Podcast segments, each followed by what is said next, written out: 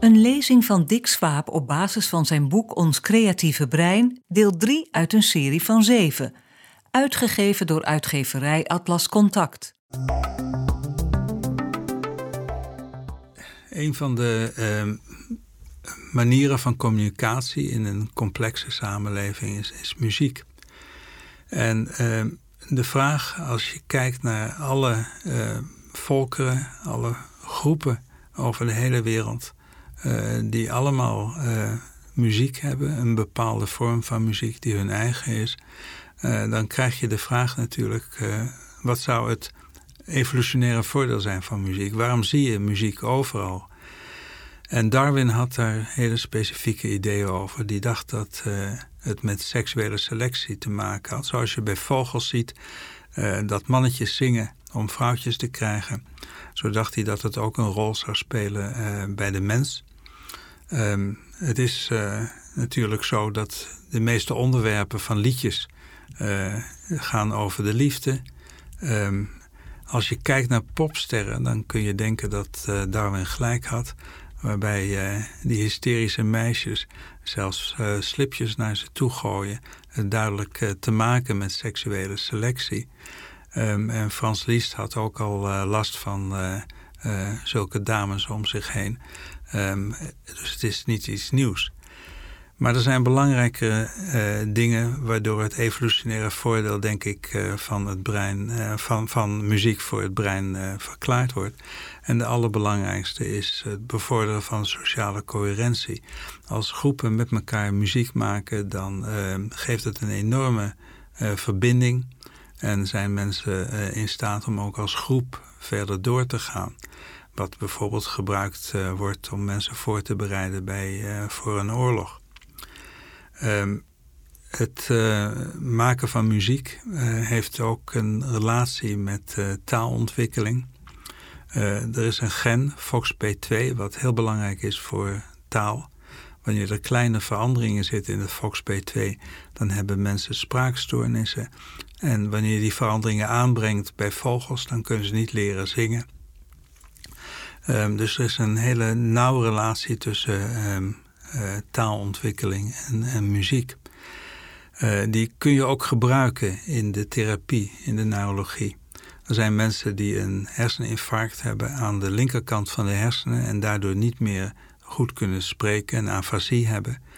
En uh, ze proberen met man en macht om iets te zeggen, dat lukt dan niet. En als je dan vraagt van zing het is, dan lukt het wel. Uh, en omdat de gebieden die belangrijk zijn voor zang en voor spraak met elkaar overlappen, kun je het zingen gebruiken om de taal weer te oefenen. En kun je mensen dus langzamerhand verbeteren in hun taal wanneer ze een afasie hebben. Um, het is natuurlijk ook zo dat muziek al vanaf het allereerste begin een, een, band versterkt tussen moeder en kind. In alle volken zingen moeders voor hun kinderen, voor hun baby's.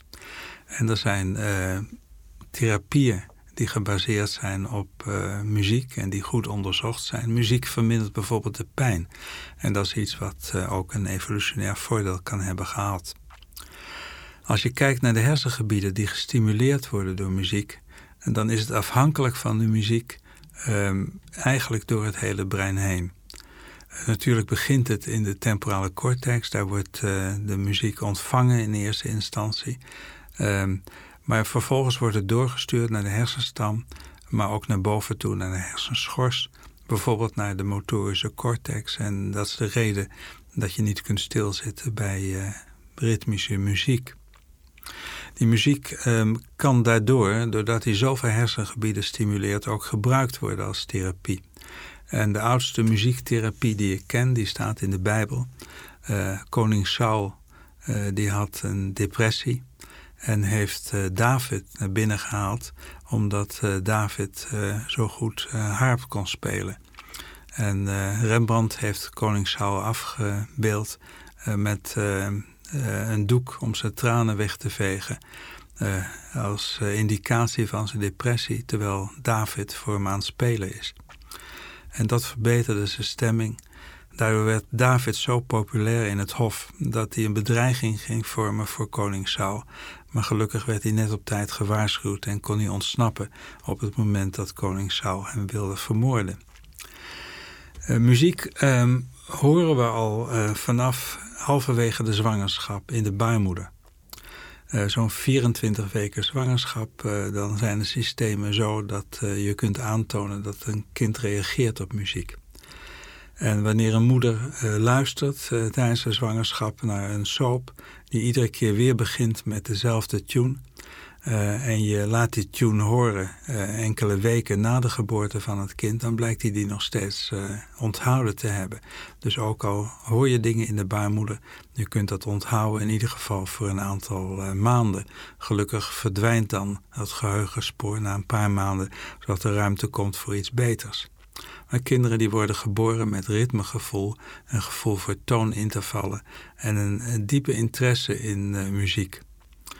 Wanneer kinderen te vroeg uh, geboren worden en uh, meestal met een te laag geboortegewicht voor de duur in de zwangerschap, dan moeten ze naar de couveuse toe. En het is gebleken dat als je die kinderen in de couveuse Mozart laat horen, dat dan de zuurstofverzadiging in het bloed toeneemt ze groeien beter en ze kunnen eerder naar huis. En het interessante is dat Bach dat niet doet. Dus voor Bach moet je iets rijper zijn dan een prematuur. We verouderen allemaal. Uh, en uh, er zijn natuurlijk vele adviezen om dat verouderingsproces tegen te gaan. dat is niet nieuw. dat gebeurde in China ook al lang geleden het oudste karakter voor muziek um, en het oudste karakter voor geneeskunde uh, verschillen alleen maar in twee harkjes die er bovenop staan. En dat zijn de kruiden die toegediend worden. Dus uh, de traditionele Chinese geneeskunde was muziek plus kruiden. Um, en die muziek vind je nog steeds terug in China. Uh, er is een heel sterk idee dat je moet bewegen. en als het even kan op muziek. Um, tijdens, zeggen bij, bij een leeftijd van, van 50 en daarboven. En je ziet dan ook in China overal waar even ruimte is uh, zie je dat mensen enorme luidspeakers neerzetten en dansen. En dat kan zijn op plein of onder viaducten. En China is zo dicht bevolkt dat het grote problemen geeft uh, bij de mensen die daar omheen lopen en wonen. En er zijn uh, allerlei acties geweest om die dansers te verjagen. Uh, ze hebben feestjes neergelegd op de dansvloer, honden erop afgestuurd. Er zijn zelfs schoten gewisseld en mensen in de gevangenis beland omdat ze probeerden om uh, aan die enorme capaciteit van de loudspeakers een end te maken. Je kunt muziek ook gebruiken tijdens operaties. Er is een mooi voorbeeld van wat ook op internet staat van een um, zanger die um, bekend is als zanger die een hersentumor ontwikkelde en die um, geopereerd moest worden. En de vraag was natuurlijk, als die hersentumor verwijderd wordt, hoe kun je dan zorgen dat hij zijn beroep nog kan blijven uitoefenen? Dus aan de ene kant wil je die tumor zo ruim mogelijk uitnemen. Aan de andere kant uh, moet je niet die systemen beschadigen die noodzakelijk zijn voor het zingen uh, bij deze beroepszanger. En um, daarom is er hem gevraagd om uh, tijdens de operatie die bij kennis plaatsvond... Een lied van Schubert, Goede Nacht, te zingen. Een van de dingen waar hij veel mee opgetreden is. En de chirurg begon dan met het opereren telkens weer een klein stukje hersenweefsel... wat het volgende target was um, met een elektrisch stroompje even stil te leggen. En om te kijken of je die millimeter dan ook weg kan nemen zonder dat het zingen verstoord werd. En op een gegeven moment hoorde je dat de zang totaal wegviel.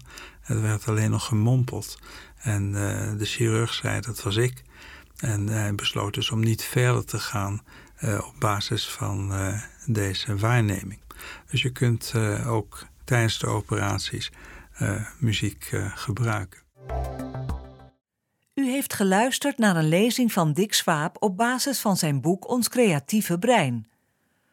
De volgende aflevering gaat over Wat doet kunst met je?